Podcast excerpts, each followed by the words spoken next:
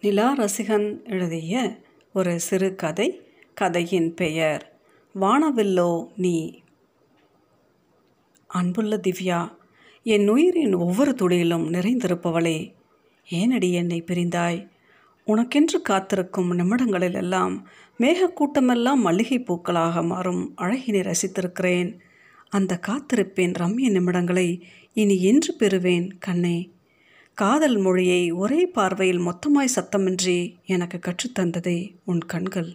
அந்த கண்களை இனி என்று பார்ப்பேன் கண்ணே. பிள்ளை மனம் கொண்டவள் நீ.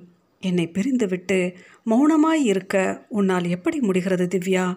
உன் பிரிவை கூட தாங்கி இருப்பேன் கண்ணே. அழாமல் நீ பிரிந்திருந்தால் காலத்திற்கு நம் காதல் புரியவில்லை. காதலுக்கும் நம் அருமை தெரியவில்லை. நம்மை பிரித்து வேடிக்கை பார்க்கிறது. உன்னோடு வாழ முடியாத என்னால் உன் நினைவுகளோடு வாழ முடிகிறதே.